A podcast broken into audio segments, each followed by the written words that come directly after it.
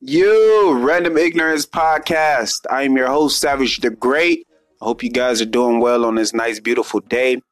So check this out, man. Back to my childhood thoughts, just thinking of the shit I used to do when I was a child. And this story came to my mind, man. When I was younger, it was a kid across the street named Emilio and he was, you know, probably about two years younger, but he was kind of like a, a, nerd. You feel me? A nerd. He was cool, but he was nerd. He was soft. He was a little mama's boy. You know those types. And I had a friend who stayed next door to him, right across the street.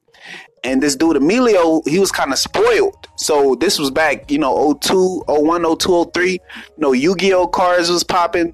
So the homeboy that stayed next door would be like, you know, yeah, he got all them, Yu- you know, he was just hating, just being hating. Yeah, you know, he got all them Yu-Gi-Oh cards. He don't even know how to play. He don't know what he doing. We ain't know how to play either, but yeah, he don't even know how to play. He don't know what he doing with him. Yeah, he don't know. His mama bought him those. He didn't even have to save up for. Him. So we just talking shit. And then one day, the homie comes and he says, "Hey, bro, you know, once Emilio leaves, they always leave a back door. They always leave it open." like the screen door, like the screen is always closed, but the sliding glass door is always open. So I'm like, oh, for real. So after a couple of times they leave and you know we confirm that he actually does leave it open, we make the plan to go inside his home. Now we like, all right, he usually they usually go, you know, for this amount at this time on this day. We really staked them out for like a week. We really staked them out like they leave and come back around this time. So I don't know how this guy got involved, but it was just me and and the homie Eric. That was his name, the dude that stayed next door to Emilio that gave me the you know that gave me the plans and things. But it was another guy that got involved, and I'm like, he kind of cool, but I don't want to do no dirt with him. Like I don't know him like that. You know, I don't know that guy like that, and I'm you know I'm probably about maybe you know 12 i'm like i don't know that guy like that i don't want to do no dirt with him and, and you know eric vouched for him so we end up letting him in so we wait till they leave. We sitting at my house. We see them, you know, uh, load up in the truck and all that. They drive away, and we put the plan into action. We slightly jog across the street. I don't know why we jogged across the street. I guess we figured um, we want to hurry up and get there and get it out the way. But it was kind of attention grabbing. Like, why are these kids? jogging across the street to this other kids like it was i don't know why we did it but we end up going to his backyard we went through the sliding door, the patio door, and we was inside his house. Like his house was nice. It had wood floors.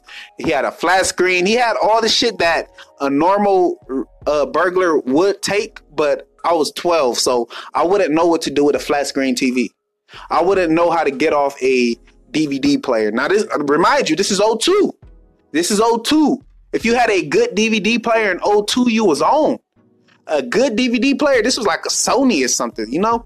So we going through the house and we looking for shit. You know, it ain't nothing that kids could take. You know, it's TVs and DVDs and you know things like that. Bikes, like we couldn't do nothing with that. If I take that shit home, my mom gonna ask me where I got it from. Like, so we end up taking this piggy bank. It was just a bunch of coins in there. We end up taking this piggy bank we end up going in his uh, refrigerator and his cabinets, end up taking some goldfish. We just took like a bunch of dumb shit. Like we took some juices, you know, kids, kid shit.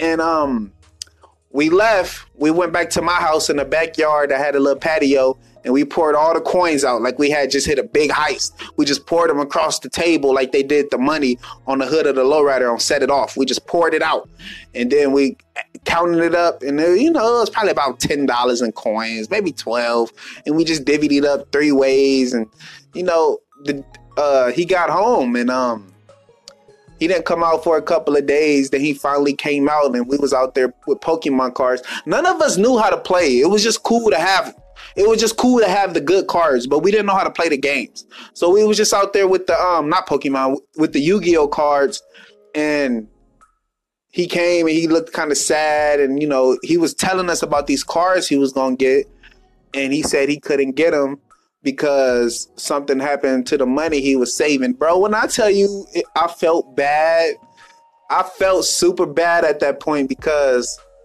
I already knew like I, I could see it in his face that he had his heart set on it. But at that time, I was like, I couldn't say, "Oh, bro, I took it." I couldn't give him the money back. I couldn't give him like I couldn't. I just had to. I couldn't man up at that time, bro. Like it was just it was too much pressure, so I just had to feel bad. But you know, he was a good dude, man, and I don't you know, I felt kind of bad doing it, but that's just kid shit. Like kids gonna do dumb things and you know, you know how that goes. But random ignorance, I'm your host, Savage the Great. Peace.